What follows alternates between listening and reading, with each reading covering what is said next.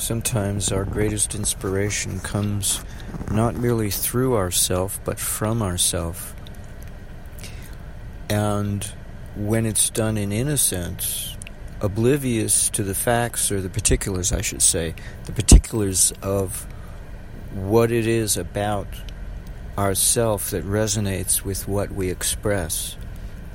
Even though the details may be different and, you know, way off some other beaten trail, the general idea, though paralleling what resonates with ourself. So now that I've been abstract and obtuse, why don't I get down to business? So, listening to Galen Crew's Sleepyhead in his album Acoustic Daydreams, I can listen to it over and over again without fatigue or boredom or resentment or, oh my god, it's too much already.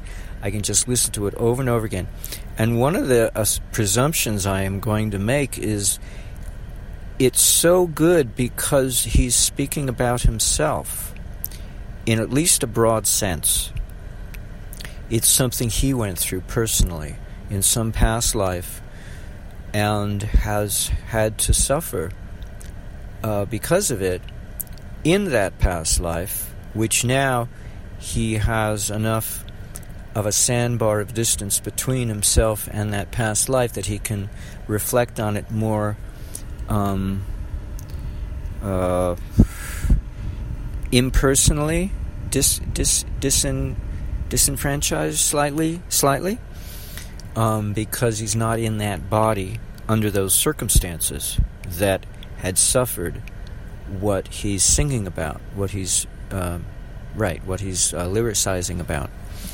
Um, but the way it's put together is, I know he, he's working with somebody else, but I suspect that they both tapped into something that resonates with him very deeply and very personally from his soul, not from him, Galen, that he went through it, but what he inherits from a, a past creature, human, who went through it and has laid it on his lap, so to speak, through the intermediary of a shared soul, a shared recording, a shared Akashic record.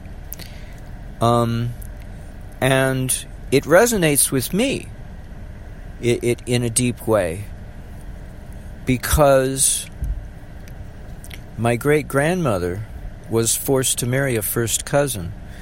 She was the hit of all the parties she went to and all the parties she went to were populated by goyim, by non-Jews. And her parents did not think that was a very good idea, so she, they forced her to marry a Jewish first cousin to keep her within the realm of Judaism. And she was miserable for the rest of her life, despite her husband loving her like the Dickens. It did not um, reduce her suffering one iota. And my grandmother went to a lot of trouble explaining to me all of the things that she did to get even with my grandmother, as if my grandmother, you know, was at fault, but of course she wasn't. She was just dumping on her all of her vicious feelings of um, of of um, getting a, a not a fair deal. Um, now I'm thinking, in as a consequence, all of that bottled up rage, whatever resentment, if indeed it parallels Galen's situation at all, whatever he went through, he's able to express and show in a manner that sh- that exhibits, that demonstrates his talent for as as a artist and a lot of artists have run in my family. Um, artistic merit seems to have been the, the norm um, on uh, my mother's side. So, if there's been any inbreeding to worry about, that seems to be what it is: is artistic talent, um, in one way or another.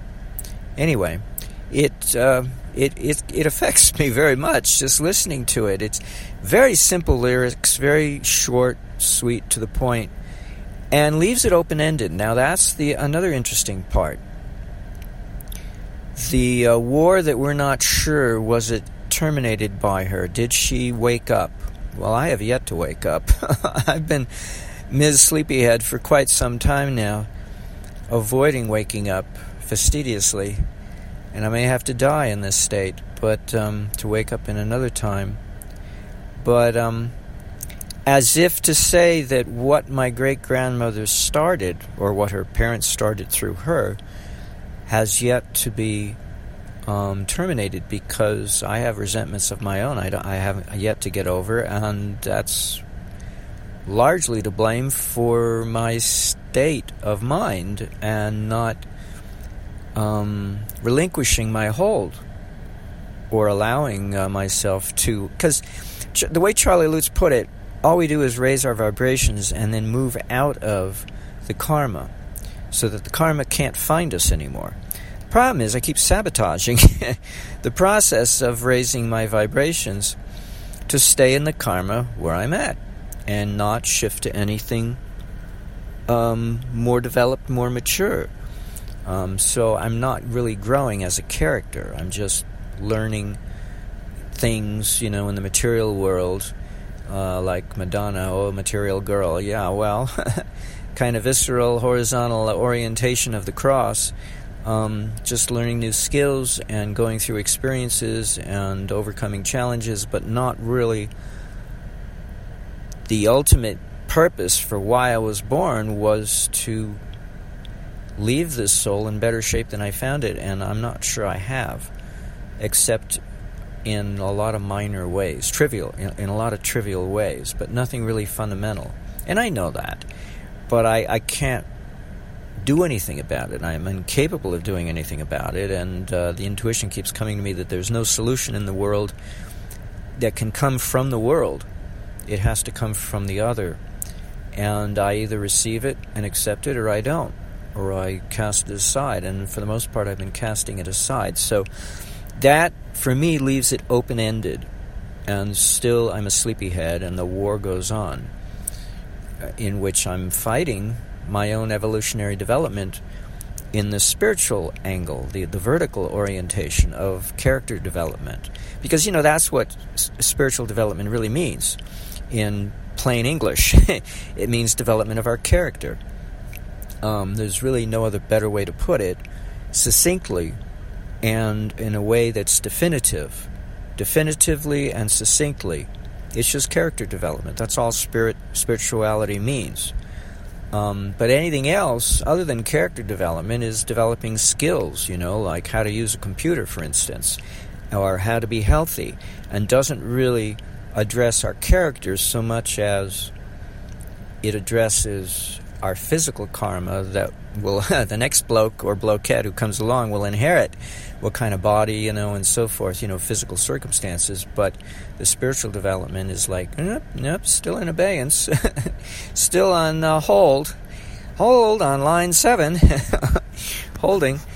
Um, anyway i think he did an excellent job in this one particular piece. Um, i haven't heard too many of his pieces so I can't really judge him overall as an artist. But um, this one really hits home, and I think that's why. I think because it's deeply personal to him, and deeply personal to my past, my lineage, as well. Um, so I interpret it in that manner, in terms of the self, because that's usually the best way to interpret anything that has any meaning to us whatsoever. Anything else is just abstraction and conjecture, and one opinion is just as good as another. But when we deal with ourself, Charlie Lutz had something to say about that. You know, he said there's knowledge and then there's um, the opposite of knowledge, but when you're dealing with knowledge of the self, which he defined using a different term, using the term wisdom, there is no opposite. It's just wisdom, it's just knowledge of the self, and there is no opposite to that and that's generally speaking the best knowledge of all, is how we get to know ourselves. Um, how familiar are with uh, we are with ourselves um, in all of its in all in all of our uh, intricacies or depths or whatever. and uh, music is one way to fathom that, is to, uh, in a very broad brush way, in a very vague way, without really dealing with details. So everybody's free to interpret how they may, just as my mother would say, the artist, the pictorial art, artist in the family. Um, interpret her work, you know, any which way you like, her abstract art. And uh, that's, I guess, the, the license I'm taking with Galen's uh, piece called Sleep, Sleepyhead.